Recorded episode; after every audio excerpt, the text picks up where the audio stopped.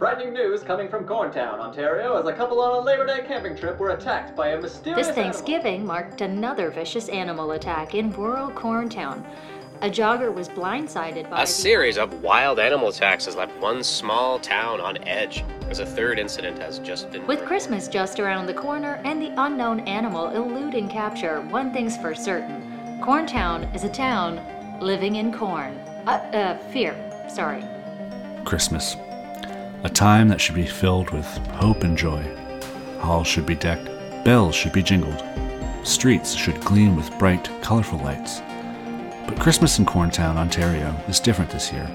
For you see, a creature is stirring, and it definitely isn't a mouse.